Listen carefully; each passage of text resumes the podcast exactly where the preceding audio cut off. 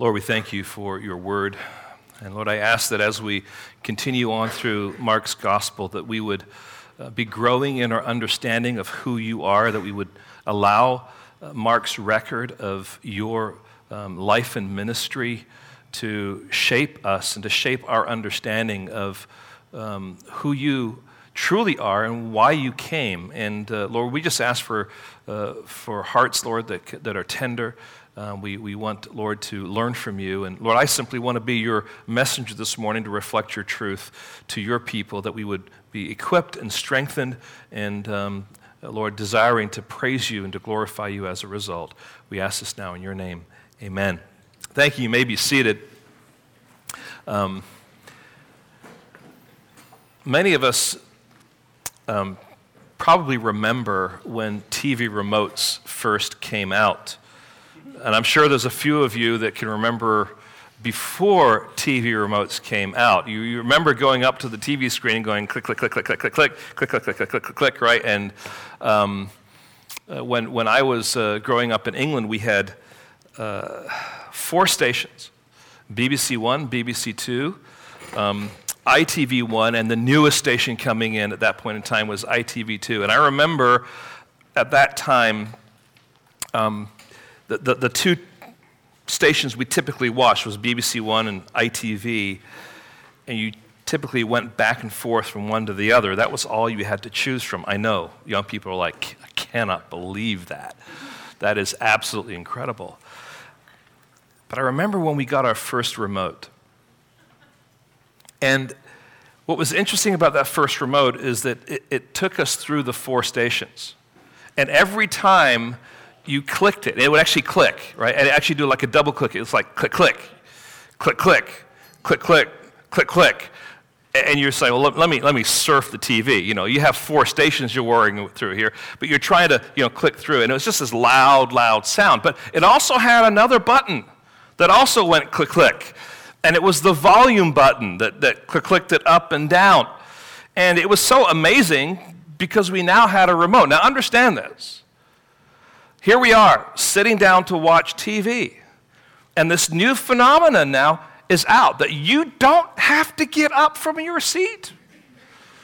You can sit in your seat and enjoy watching TV without having to get out of the seat and go over and click, click, click. No, you can sit there and you can click and click and click. And of course, you could annoy people by clicking and clicking and clicking the whole time. But then, uh, a few years ago, in our home, we had three remotes one for the TV, one for the DVD. Um, we also had uh, one, we have one now for our Apple TV. But I remember going into some people's homes and they would have like four remotes. And they have, you know, Dish Network or some cable TV, and you get remotes from all these different things, and you have like four of them, five of them sitting on your table, and you're like, all right, which one am I supposed to do? I go to someone else's home, and they're like, hey, you know, sit down, relax, why don't you watch some TV? And I'm kind of like, you know, pressing buttons, and, and nothing's happening. You know what I'm talking about? Or maybe you went to a hotel where they, they have a couple of different remotes or different things, and you're like, how in the world does this thing turn on? Lights are coming on, but no TV. And then they come up with this universal remote. Now, if you've ever been able to figure that universal remote out, you can tell me exactly what to do, but it's one button that, or one remote that's supposed to capture everything. Uh, get, get the point here, guys. I had the privilege of being lazy and sitting on the couch. But if I can't turn the TV on, what's the point? And of course, then the day comes when I can't find the TV remote. What am I going to do? How is life going to continue? I cannot find it. Where can it be? And so I began looking for it. Uh, is it under the couch? Is it under the, under the cushions? Is it in the, where the magazines are? Is it where the toys are kept? Is it, did I happen to take it upstairs when I was walking out? Did I take it out with the trash? Did it end up in the car? I mean, we're looking, and everyone is looking now. Why? Because no one wants to have to be the one to get up and turn the TV on or to switch it from a different channel to another channel. And usually, if you're the youngest person in the family, that is your job right? And at one point in time, it used to be your job to actually hold the aerial out, right, to make sure that the screen can come. You know what? I'm, so you guys, you know, we're, we're, we're in the same, the same country here. We're understanding this. Um, but no one stops. No one stops looking for the remote because we want to make sure we can sit down in our comfort and watch TV. Of course, then someone finally finds it in the kitchen under some papers and that kind of stuff, and everyone's happy. Now, I, I, share all that because what we, we have when we come to this text of Scripture is really one statement that draws everything together.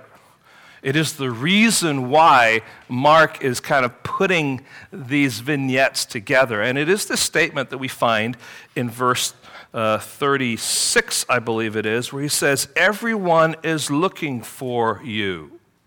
See, everyone here is looking for Jesus. In fact, in verse 36, where it says that his companions, that would be Simon, Peter, James, and John, are searching for Jesus, that is a word that is pretty intense. It literally means to track down or to hunt down. It's not just like, oh, I'm just going to go shopping and do some window shopping. No, it means I have something I'm looking for and I am not going to stop until I find it. That's, that's the expression that's going on here. So these four companions of Jesus, who would eventually be then his full disciples, are searching for him. Why? Because everyone is looking for him, and they weren't going to stop looking for Jesus because everyone is looking for him. Now, to understand the question, why is everyone looking for Jesus, we need to look at the events that took place on the Sabbath day. And if you remember, it all began in the synagogue. Jesus was actively teaching when he was rudely interrupted by this uh, man with the unclean spirit. Jesus ultimately says, Be quiet and come out of him. And the people see Jesus in action, exercising authority over the demon, and they are literally thunderstruck. They are totally amazed and in awe. And they said, What is this? A new teaching with authority? He commands even the unclean spirits, and they obey him. Now, friends, that's a huge, huge statement, and a huge revelation, and a huge indication that Jesus is no normal person. That he is, and this is what, what Mark is trying to begin his gospel by showing, that he is the Son of God. Look at how he has authority over the demons.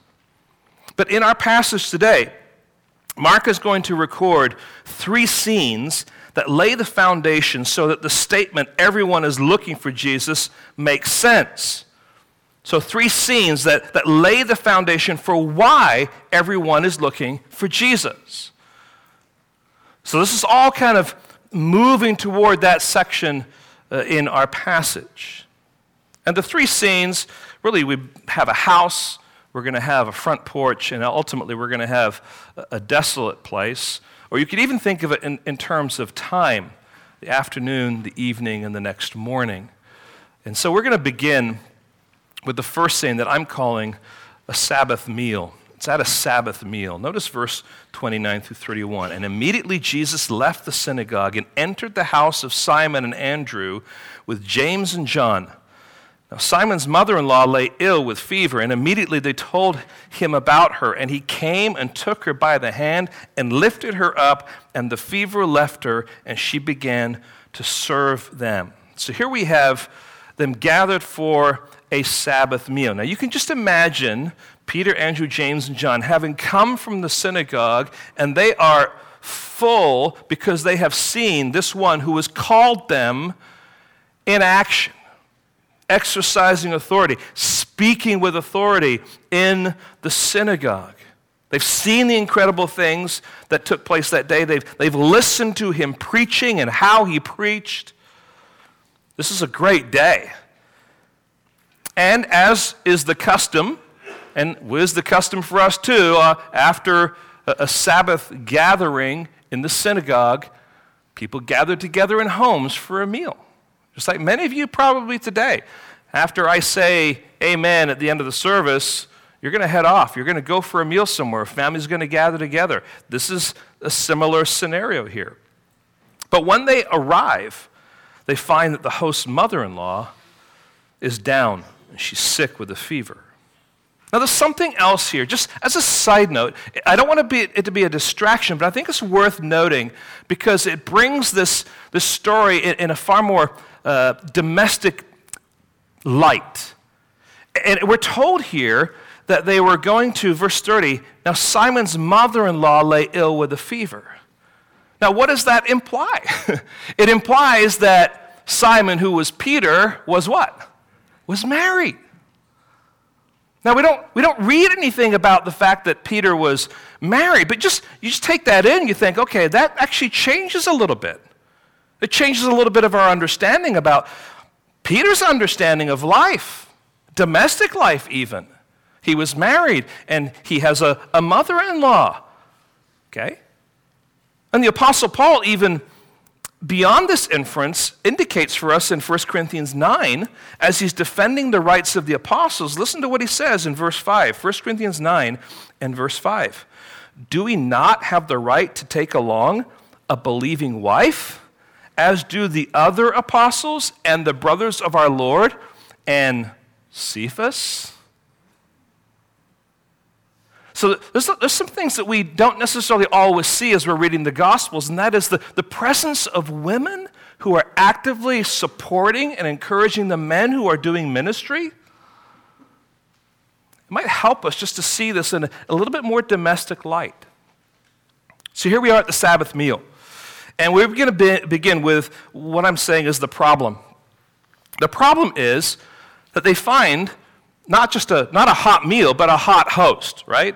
She's in bed, she's sick, she has a fever. Now, uh, the understanding here is that the fever wasn't grave. Um, it was probably rather run of the mill. She may have had the flu or something like that, but it was enough to have her lie down and not be able to prepare a meal for their coming.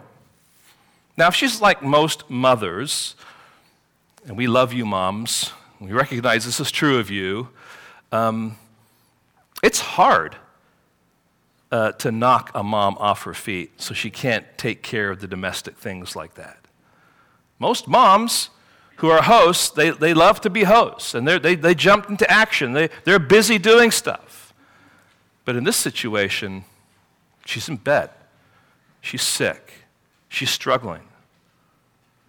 And then we see the solution. The solution is simply this that Jesus ultimately heals her. So it says they spoke to Jesus about her. And what does Jesus do? Well, well, Luke tells us that he stood over her and rebuked the fever. Matthew tells us that he touched her. But here in Mark, we're told that he took her by the hand and lifted her up. So let's just put all that together and let's just think through how Jesus just tenderly and, and, and, and kindly and gently brings a healing to Peter's mother in law. So, standing close to her bed as a physician would, he's taking her by the hand, he's rebuking the fever, he's gently lifting her up while Peter, Andrew, James, and John are looking on. Now, just, just pause a little bit and just ask yourself who is the audience here? Who's learning firsthand? Who is, who is having their view of Jesus now um, strengthened or uh, more, more fully defined. It's Peter, Andrew, James, and John. They've already seen him in action with, uh, in the synagogue, but now they see him in the context of Peter's home and someone who is close to him. Now, notice Jesus doesn't use any special formula. He doesn't use any incantation. He just speaks with authority and then he touches with authority lifts her up out of bed. But notice how she responds. It says, And the fever left her, and she began to serve them. Now, friends, this is an added statement that is important because the ongoing, this is the ongoing proof that this healing actually took place. You'll find this actually through Mark and in the other Gospels too, that there is a healing for example, and here's a lame man who's healed, and what does Jesus say? Take up your mat and walk. In other words, we want to see the proof that you actually have been healed. The little girl who's healed, Jairus' daughter, At the end of that story, she's healed. She sits up in bed, and what does Jesus say? Give her something to eat. In other words, these are all evidences that, you know, she's not just still laying on the bed, and oh, now she's healed, but now she's up. And not only is she up, but she's doing something. What is she doing? She's serving. She's healed to the point that she has strength now to serve her family and guests a Sabbath meal. Now, friends, this is a pretty incredible picture. And there's a couple of things I want us to, think, uh, to, to see from this. First of all, it's worth noticing that Jesus actually cares. He cares about the mundane, the run of the mill, um, the, the, struggles that are domestic that we face. So, so, he isn't just God over the big things, whatever the big things might be, right? He, he is. He, he's the one who cares about the normal, everyday trials that you and I face. So, the baby that is crying and won't fall asleep, he cares about that. When my head is pounding and, and, and it just won't stop, he cares about that. The cut that you have on your finger because you were slicing the vegetables and someone spoke to you, and ah, he cares about that. Uh, the cold or the flu that, that you're struggling through, or the cough that you have, or, or the backache that is stopping you from washing the dishes, or the, the sciatic nerve you have going down through your body that, that is painful. He cares about that. Or even the kind of uh, the, the domestic struggle that would be like conflict going on in the home. He cares about that. These are all domestic, these are all, I might say, run of the mill things. And Jesus even cares about those. Now, friends, that's important for us to understand. Because we should never feel foolish going to God going to Christ and, and asking for help and asking for, for, for re- relief or, or going to Him and just asking for wisdom and for strength with those mundane, run of the mill trials. Because the reality is, most of our struggles are mundane and run of the mill. And this is where Jesus lives, this is where we are. He cares. He is the Lord over domestic life. And so he truly enters into our world. He's not just standing off, he cares. Secondly, we see, though, he cures. Notice the flow of events that take place here. Peter's mother in law is sick, so she's lying down in bed, unable to take care of her guests. She's, uh, she's helpless, she's, she's needing help, so she's sick. He restores her, he, he makes her well again, and then she starts serving. So, sick and helpless, restoration, and then service. And, friends, it's a reminder that when Jesus heals us from our sin through the gospel, he heals us to serve. And one of the things we need to recognize is that not only do we, do we need to see the, the, the, the, real human dynamic of healing that Jesus comes and he relieves in the pages of the Gospels, but those are all little pictures of what happens in the gospel. They're little spiritual pictures of what happens to us because of Jesus Christ. Now, friends, just, just hear this. You and I will probably go through life, and there'll be times when we go through struggle or we have some physical things, and Jesus may heal us or he may not heal us. He doesn't guarantee, he doesn't promise that everyone is going to get physical healing. But what he is guaranteeing is that those who come to him, who embrace him as Lord and Savior, will have the healing that really matters and that is the healing of the soul. And so it's important that we recognize here that he, he restores us through salvation to service. So he doesn't just heal us to heal us, he, he grants forgiveness through his death on the cross so that we will serve him as new creatures created in righteousness.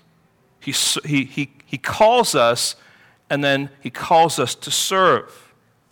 Now, to put it a little differently, our salvation is the beginning of our discipleship, and our discipleship is the beginning of our service. Can I say that again?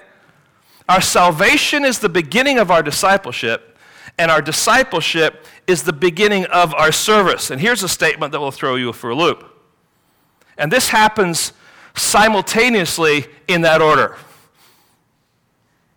All right? It happens simultaneously in that order. In other words, salvation, discipleship, and then moving then from there to service happens instantaneously, but in that order. You're saved, and as a result of your salvation, you become a disciple, Not at some distant time, at that point of salvation, you become a disciple. And because you're a disciple, you are saved to be a disciple who serves. That all happens together at one time. But the flow and the logic of it unfolds from salvation, leads into discipleship, leads into service. This is what God has called us to. The apostle Paul says it a little differently, but he says it this way. Ephesians 2:10. For we are his workmanship, created in Christ Jesus for what? For good works. So the good works is the fruit of what Jesus Christ has done in us. This is really helpful for us, friends, because when Jesus heals us spiritually, he doesn't just say, okay, you're healed, now go do what you want. He says, You're healed, but now you're my disciple. And now you humble yourself before me. And because you're humbling yourself before me, you then are going to bear fruit because you're serving me. This all works hand in hand. Now, back to our story here. Can you imagine the, the afternoon of food and fellowship that all of them were having, not only to be in the synagogue and to hear Jesus teaching and to see him cast out that, uh, that, that unclean spirit from that man, but also to experience the healing touch of uh, the Lord himself with, with someone who was so close and so dear to them. There must have been a lot of rejoicing. I'm sure the food was great. I'm sure the, the fellowship was, was wonderful. And then the thumps start coming on the door. What's going on? Why are people knocking at the door? Well, the reason they're knocking at the door is because the Sabbath has broken. With the sunset, the Sabbath comes to an end. Verse 32 That evening at sundown, they brought to him all who were sick and oppressed by demons, and the whole city was gathered at the door. Now, it's probably not usual for, for someone to come knocking at your door and one of your kids say, Hey, mom, hey, dad, there's someone at the door who wants to talk to you. And you go, Okay, you know, and you walk and you open the door, and it's the whole of Castro Valley, okay? That's who is there. They're, they're all there, and they're standing in line. Now, when we used to live in Michigan, we were out in a, uh, in, in a country village, and for, for Halloween, people literally would bus into our village and for like two hours, you would literally have a line, a huge line of kids and their families all waiting to get candy from our house. And that, that doesn't even compare to what's happening here. They're coming and they're banging on his door. Now, I just I want us to think through this, first of all. This, this is the breaking of the Sabbath. Think through the logic of what's happening here and why it's happening. At the end of the sunset, or sorry, when sunset comes, the, the, the actual Sabbath is broken. But according to, to, to tradition, helping someone seek a healing on the Sabbath might be regarded as work. And so it was avoided, which, of course, rem- reminds us of the, the spiritual darkness of the people we're in at this point in time, that they've added so many things to the law that the reasonableness of, of caring for someone now is considered to be a work. But verse 28 reminds us that after Jesus ministered in the synagogue, it says at once his fame spread everywhere throughout all the surrounding region of Galilee. So people could not walk all over the place on the, on the Sabbath, but they sure could talk a lot. And the news went out. And they're waiting for sundown because they're chomping at the bit to find Jesus and to bring their sick and their demon possessed to Jesus because they want their people healed. They want their, their friends delivered from the demons. And, and the word here, bringing, um, is in the imperfect tense in the Greek. And I'm not trying to impress you, but it, it's helpful to know that because what it means is that there was this, this steady, um, kind of stream of people just coming and coming and coming because they had brought their sick and they had brought their disease. The whole city had gathered at the door. Now, we realize that, that Mark is speaking in hyperbole here. He's not saying that every single person in the city was there, it's an expression to say there was just a mass of people. Now, I'm just thinking, what is it like to, to be in that kind of a throng, a mass of people? Uh, when I went to England with my wife for our 25th anniversary, I went to one of my, uh, it was actually a, a, bucket list thing, went to watch West Ham United play um, against Manchester City. And we were riding on the, the underground, And when we got to Upton Park, the, the station that we were supposed to get, up, get out at, the train pulled up and we couldn't get out. There were so many people on the platform. The train had to sit and had to wait. And, and you just slowly, slowly worked out. There's just a mass of people just trying to get to the game. That's what it was.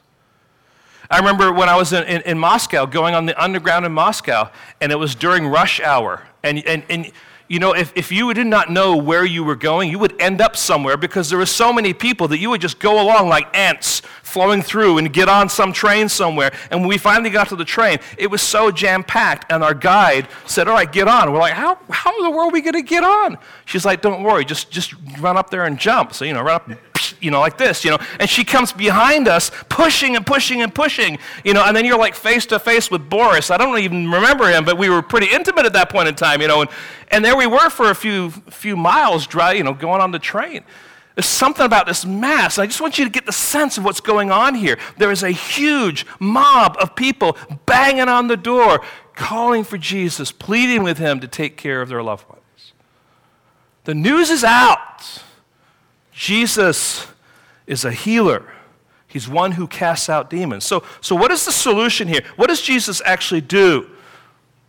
Jesus heals and casts out the demons. Jesus responds to this interruption at his doorstep. He's in someone else's home, but at the doorstep by, by ministering to them. Verse 34 And he healed many who were, with, uh, who were sick with various diseases and cast out many demons, and he would not permit the demons to speak because they knew him. Now, Matthew gives some theological help to understanding what's going on here. He says that, that, that he's, this, this fulfilled what Isaiah the prophet was saying, that he himself took our infirmities and carried away our diseases. See, Jesus is the healer in the synagogue, he's the healer in the home, and he now becomes the healer on the front porch where this mass of people are gathered. And you can just imagine the scene this mass of people pressed around the door of the house. You could hear the, the, the, the shrieks as the Messiah casts out the demons. You could, you could hear the, the, the, the, voices of joy coming from the people as well as the loved ones when someone's physical ailment has been healed. People are throwing away uh, sticks or, or things that are used for crutches, and, and you could hear uh, or you could see people who are hearing for the first time, listening very intently, or, or being able to see for the first time, or, or once again. It would have been an incredible sight just to observe all that was happening. Listen, Jesus not only cares, but he, he cares enough to actually meet people's physical needs. That's what's going on here. Now, I want you to notice that Jesus makes a distinction between those who are sick and those who are demon possessed. And why is this distinction important? Because he heals the sick, but he casts out the, the demons, he drives them out. And it's important to understand in the context, um, in this particular context, where, where Jesus now is encountering these people, there was a strong belief that sickness was the result of demon possession. That they all kind of went hand in hand. And here it's distinguished because Jesus heals those who are sick, he casts out those who uh, are demon possessed. Now, friends, this is, this is helpful and it's important because it's not true to say that all sickness or most sickness is the result of demon activity. In fact, um, this is an example of where the health, wealth, and prosperity crowd um, those that believe and preach that health, wealth, and prosperity is so off the mark with what the scriptures actually teach. It contradicts scripture to say the reason that you're sick and not healed or have this condition is because of a, a, a demon in your life or a lack of faith. A number of years ago, when I was ministering in, in Russia, I met a pastor from the city of um, uh, Oktobersky, I think is how you pronounced it. It's on the border of Bashkortostan and Tartarstan, just for clarification, just so that you know that. Um, uh, but just a great guy. Um, he, he spoke a little bit of English, and he told me his testimony. And he was sharing it, and we are just sitting there just amazed at what he was saying. He was, um, he was a young man uh, born with a club foot. And I believe it was his left foot. Now, if you know what a club foot is, it basically means that your, your, your, your leg is twisted around so much so that it, it basically hangs there. And it's not just that your bone is twisted, but the tendons then are also disconnected. So it's not just like, you know, well, just strengthen it up and get it around. It's, it's a pretty major thing. And, and pretty much he would drag that foot around wherever he went. And so he tells the story of how he was teased as a child, and of course, children can be, can be harsh about things like that. He tells about the struggles he went through just as a, as a young man, as a teenager. Um, he, he, mentions the fact that his family was too poor to get any surgeries done or to see doctors, really, uh, of any ex- extent. I mean, the, the, just the possibility of doing that was just really um, uh, just not there.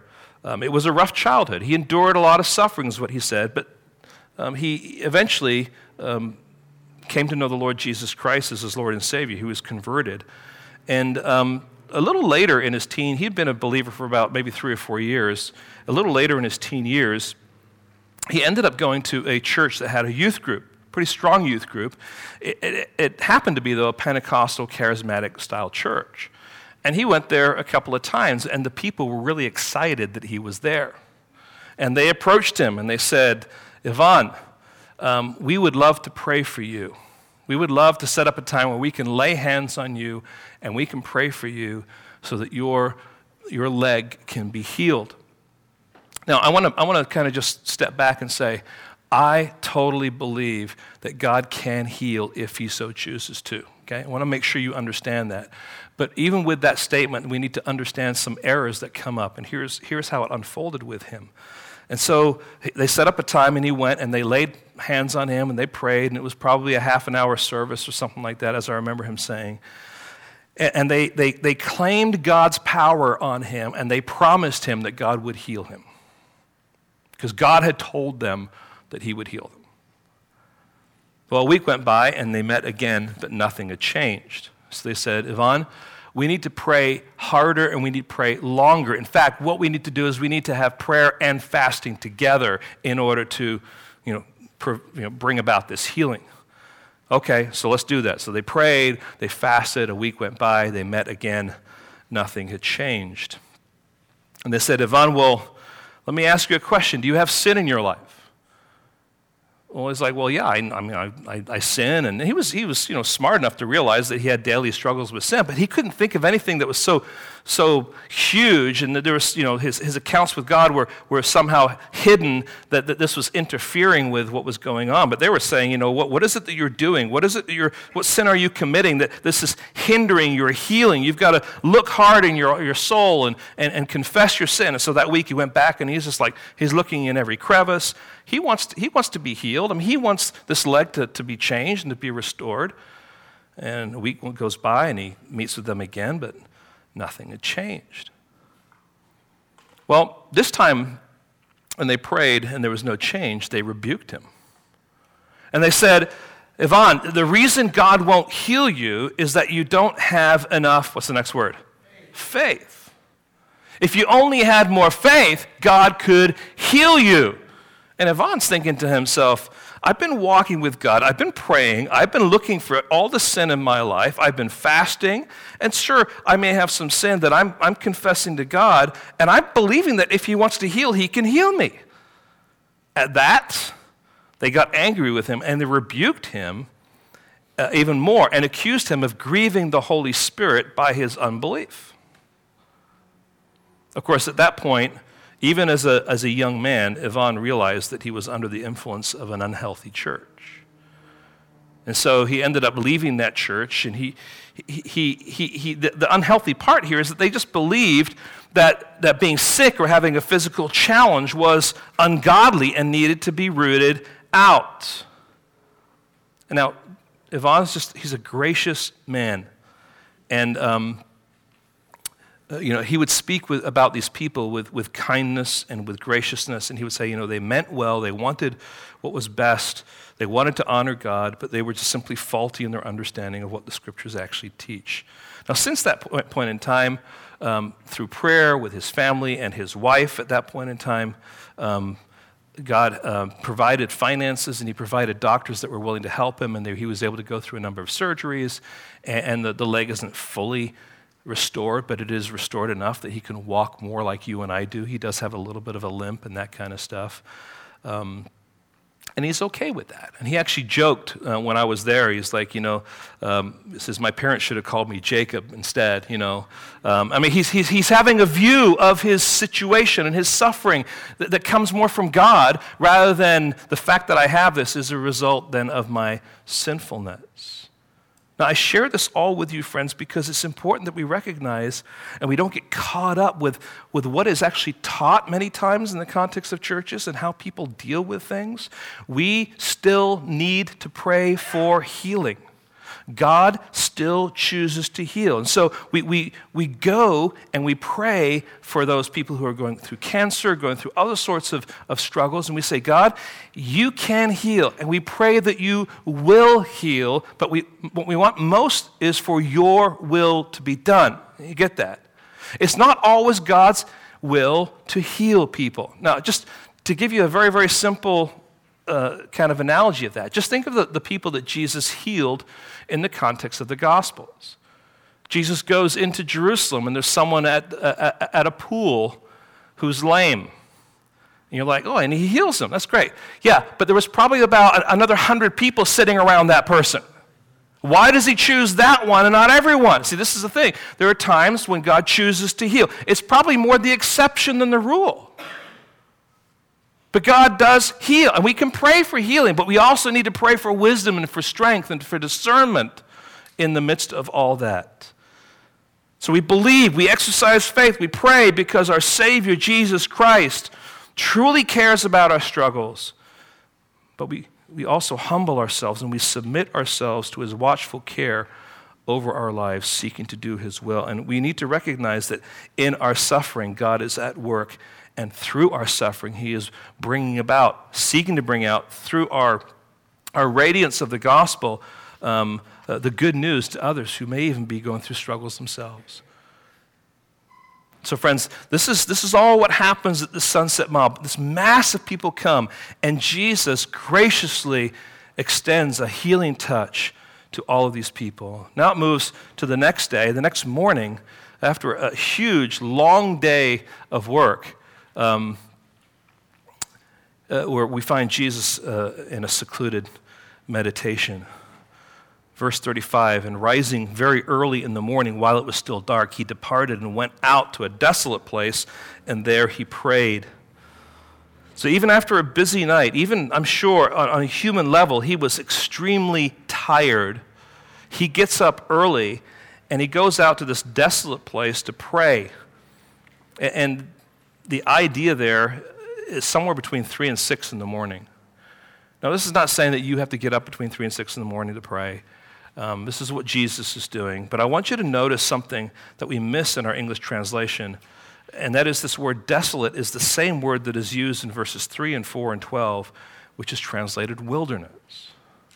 So Jesus goes from the, from the home to the porch. Now, ultimately, he goes into the wilderness. And just remember what has taken place in the wilderness. John the Baptist comes preaching a, a baptism of repentance for the forgiveness of sins in the wilderness.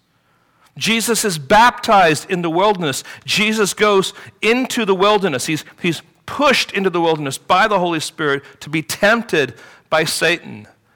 But this is also where the beginning of the gospel takes place. This is where Jesus can return to affirm his mission. So it's a place where he's secluded, it's a place where he's communing with the Father to keep his focus on, on what, is, what his mission is. And I'm sure, we're not told specifically, but I'm sure that he was praying for sinners, those who were coming uh, to be healed and to be delivered from demons. He's praying for those disciples, those four that he is already uh, with him that are, that are observing and learning from what has taken place. And I'm sure he's also communing with the Father about the mission that is yet to come.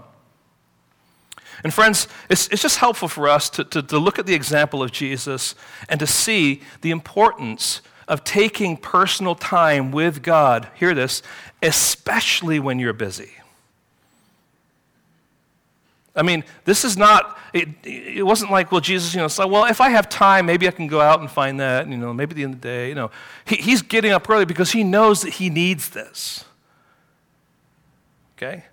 He, he knows that there's, there's, there's, there's, a, there's a purpose behind communing with the Father for the purpose of carrying out the ministry. And it's, it's, a pattern, friends, for us, just to say, not so much the when of it, but the, the, the fact of it that our need to take time to commune with God, especially when life is busy and hard, we need His strength. We need our hearts realigned to Christ and the gospel, and we need God's perspective for what we're facing. So if you're busy, busy, busy, all the more reason to stop, stop, stop.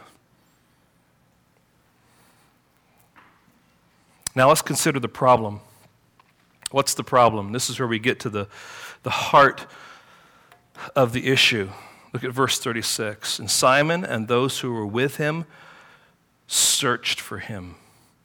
And they found him and said to him, Everyone is looking for you. This is the, the hunt statement that I was talking about earlier.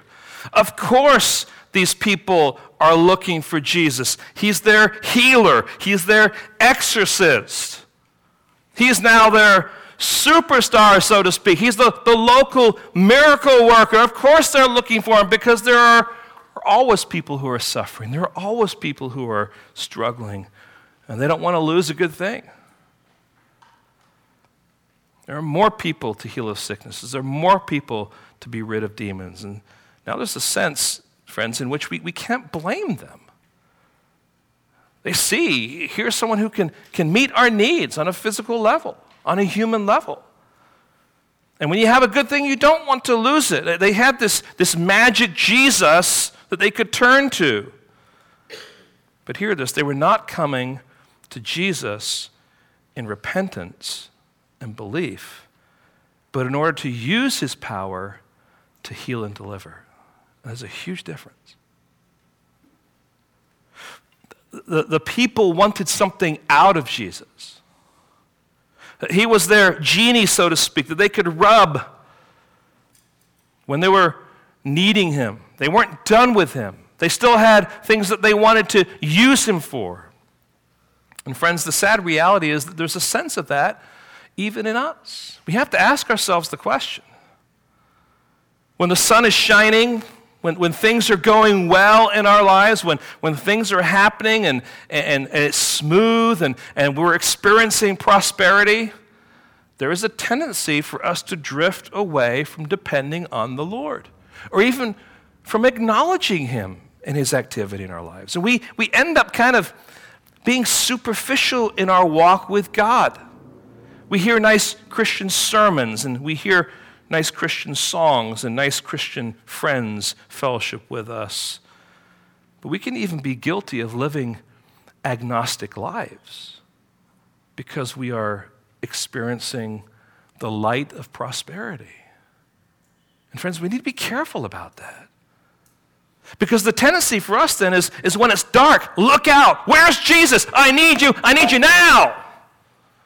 You said and you promised See, when we, when we want Him, we're crying for Him, we're looking for Him. And so we'll be turning up at His door, we'll be knocking on His door, expecting and demanding that He take care of us. We'll even grab our Bibles and start reading them. We'll even start writing verses on cards and, and memorizing them because we want God to, to be reminded that we're one of His children, that look at what we're doing. So, therefore, God, come on, we, we want your compassion, we want your help. You see, we've, we've drifted into this kind of, um, I don't know what the word is, seesaw kind of a, a approach to, to our relationship with, with Christ. And, and, and, our relationship be a, should be a constant. Whether it's, it's times of prosperity or times of darkness, we should be communing with Him. We should be trusting Him. We should be leading on. We're not simply pulling out God's word to somehow simulate being fed so that God can look down favorably on us. We're doing it because we want to be fed. And God is actually at work in us. Now, here's just the beautiful thing. Do you know how God typically responds to our superficial spiritual panicking? In spite of our superficiality, He is typically kind and gracious. Aren't you thankful for that? He treats us with grace when we don't deserve it. He grants us mercy when we deserve justice. But that's the kind of God that we serve. And so the four disciples are coming, and they're, they're all caught up with the, with the crowd mentality. I mean, yes, we've been called to, to follow Jesus, and now we're seeing who Jesus is, and he's this miracle worker. This is great, and everyone's looking for you. Where are you? People want you. So they come and they want Jesus to stop praying and to get back to Capernaum so he can continue his miracles. But Jesus has other plans. Here's the solution. He says, verse 38, and he said to them, Let us go on to the next towns, that I may preach there also, for that is why I came out. Friend, that's such a such an important statement. Jesus' priority is preaching. His priority was to come and to give the good news of the gospel. Verse 39, it says, And he went throughout all Galilee, preaching in their synagogues and casting out demons. So Mark has already emphasized the, the, the the, the, preaching of the gospel was the priority for Jesus. The healings and the casting out of demons were always secondary. But that is what the multitude and the crowds are attracted to. That is what they want. Now, we understand some of that. Why? Because you're personally affected by that. Now, hear this. If, the healings and exorcisms were the priority, then Jesus would have stayed in Capernaum. But Jesus recognizes what this crowd is after why everyone is looking for him. Because they want more healing, they want more demons cast out. What they do not really care about is what? The word being preached. Oh, yeah, yeah, yeah. Say what you want to say, but just heal this person. But Jesus is more than a miracle worker, He's more than a religious superstar. He is the very Son of God. He is the Messiah who has come with the message of good news. And friends, the day began in a synagogue and it would end in another synagogue. And on this day, we see that Jesus' life is not set on course by the whims of the popularity polls in Capernaum. Just because the crowd wants it doesn't necessarily mean that Jesus is going to give it. He sets his own course, he has his own plan. So, for us, this is a question for us Is the Jesus you want simply the Jesus that comes through for you? Is he the, the genie in your life that you can rub when you need his help? Or is he the Jesus being revealed here in the pages of Mark's gospel? Friends, Jesus is not a genie to turn to, He is the Son of God that you submit to.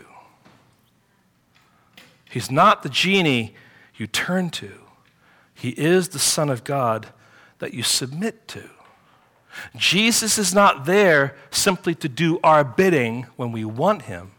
Jesus is there to come running to and to humble ourselves before and to say, What is it you want? Now, I want you to notice, just kind of recapping some things here. First of all, that Jesus cares about the mundane. He cares about your headaches. He cares about your fevers, your back pain, your tight budget, your sports fees, whatever it might be. He cares about that. He does want you to turn to Him, even with the mundane, run of the mill struggles of life. And He also cares about the many, the crowds, the people that are out there even those who care little about him. Just think about that in terms of what he's saying here. He's still willing to hang out with them, he's still willing to, to, to heal and to cast out their demons. He heals their diseases. He delivers them from the bodily control of demons. He truly cares and is moved with compassion. But what he ultimately cares about is the mission. This is why he came. And he identifies the mission here as preaching. And in verse 15, he tells us that it was the message of repentance and belief. Now, Jesus does care about our physical needs. If our physical needs are met, however, and we are spiritually dead, then we're still hopeless and we're still in bondage. And so our physical needs are always secondary to our spiritual needs. His healing and delivering demonstrated who he was, but what he really came to do was to heal the soul, to bring healing to the spiritually sick, to bring deliverance to those mastered by sin. That's why he comes with the good news. That's why he wants you. Now, friends, it's so easy to get, to get caught up with the, the, the physical side of it and, and to neglect the spiritual side, especially when you're going through passages like this. And as you minister to people who are going through suffering, just recognize, encourage them with the truth of the gospel, encourage them with the compassion of Christ and His mercy and His, and his grace and pray with them and just remind them that if God so chooses to do, He can heal. And so we're going to pray according to, to His will, but we're going to leave it in His hands. And if He chooses not to heal, we're going to pray that He gives you the strength and the wisdom to continue on with His strength and to live for His glory. There's a balance that is needed there. Now, how do we know that He cares? Again, reflecting over this passage, three words really stand out we know that he cares because of his tenderness with Peter's mother in law. There's something beautiful and gentle and tender about how he interacts with her. He cares because of the tirelessness with the mass of people. That was hard work. Now, Mark may be speaking in hyperbole, but there's still a lot of people there. And Jesus is working hard. And his humanity, he's working hard because he cares. And then, of course, with this time with the Father, that was time to, to, to, to be refreshed, to re, reestablish the mission, to, to, to commune, and, and to, to be ready for what was next. And we can learn from that. We, we, it's one way that we care even for those who are under our care by making sure that we are communing with the Lord. Your family needs that. Dads, your family needs that. Needs you spending time with God in His Word, praying over the family. All of that is important. Mom, your family needs that. I want to leave you with three, three statements, again, just pushing some of the things that are brought up in this text home. And they're all questions, really, um, that I think will help us to think through what's going on in this passage. Remember, Mark is painting a picture in these first eight chapters in particular trying to identify who Jesus is. So the, the first one is this who? Who is Jesus? And the, the way I want you to think about this question is in, in this way How is your view of who Jesus is changing? How are you seeing him in different light as you've begun to go through the Gospel of Mark. Just think of some things that we, we find here in this particular chapter. He's a healer, he's compassionate, he's hardworking, he's reliant on the Father, he's focused, he speaks and he, he touches with authority, he is a preacher. And so it's so easy to, to relegate Jesus to our superstar, useful tool, rather than exalt him as our Lord and Savior. So, who is this Jesus? And how have you grown in your understanding of who he is? Secondly, what does Jesus really care about?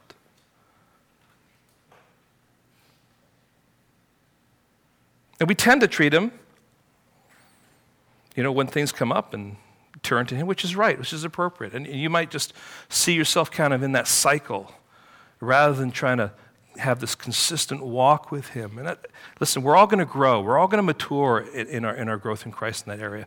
But remember that, that Jesus is far more concerned with your soul than your physical well being. That doesn't mean He doesn't care about your physical well being, He does. But He's far more concerned about your soul.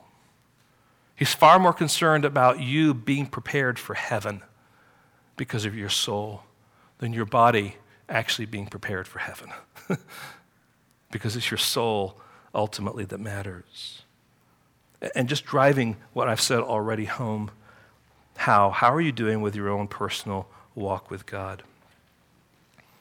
Ask yourself this question Do I, like Jesus, sense the need for prayer and prolonged communion with the Father? I mean, do, do you see that in the busyness of life and in the struggles that you face, that there's, there's a need just to, to find that, that place where you can pour your heart out to God. You can open up His Word, you can hear from Him, and you can be in communion with Him. No one else needs to know about it, or maybe other people do know about it. You may be in homes where mom or dad goes into a room and they're praying, you can hear them, or, or they're kind of off in private. My mom always did it in the morning um, as I was getting ready to go for school. She'd be off in the living room on a chair and she'd be reading her Bible, and then she'd go to the Lord in prayer, and she'd be praying out loud, and she'd be sometimes weeping, and I could hear her. And many times I would hear her praying for me, and I was a pagan. The point is, she had a time, and she went to that time, and she passionately communed with the Lord during that time. Now, think about it. How much time do you spend in prayer concerning your spiritual walk? I'm not talking about, you know, answer this prayer as far as, you know, the, the, the details of life. I'm just saying in your own spiritual walk, asking God to have his way with your life, asking God to reveal the sinfulness that you're harboring in your heart, asking God to show you where you need to grow. These are all areas that, that He just wants to hear from you about, that He wants you to, to be honest and truthful about. maybe it's time for you to, to find your own, I'll use this expression, wilderness, the place where it all began, to go back and to be reconnected and to be refreshed with, with, with the mission that God has called you to, to be one of His disciples, serving Him and serving others for His glory. You might say, I've got Jesus. But I ask you the question Does Jesus have you? Lord, help us. Help us to be able to sift through the things that are important and the things that are lesser. Now, uh, Lord, we recognize that in, in a passage like this, we need to be in awe of the fact that you are one who heals, You're, to be in awe of the fact that you are one who delivers people from demonic activity. And we want to take nothing away from the seriousness of those conditions. And yet at the same time, Lord, we want to see that, that those are demonstrations of your power so that the good news that you have come to preach can and will be heard. And yet, at the same time, it's so easy to get caught up with the healings and with the, the, the exorcisms that the, even the preaching of the word is, is set aside because the sensational seems to be so much more attractive. But Lord, what's attractive in this passage is you. Uh, what's attractive is the fact that you care. And what's attractive in this passage, Lord, is that you care more importantly for our souls. So, Lord, help us to, to see you afresh. Help us to be mindful of the ways in which we can, we can press on in our communion with you. And Lord, how much you, you long for that in us. Lord, we praise you. We thank you.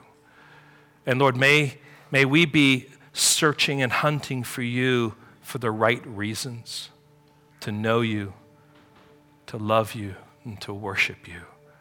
And if you so choose to help us with our physical struggles, uh, Lord, we, we, we praise you for that, but we want to ultimately be under your will. And Lord, we ask now for your wisdom and your direction as we flesh this text out in our lives, and we do it for your glory. In your name, amen.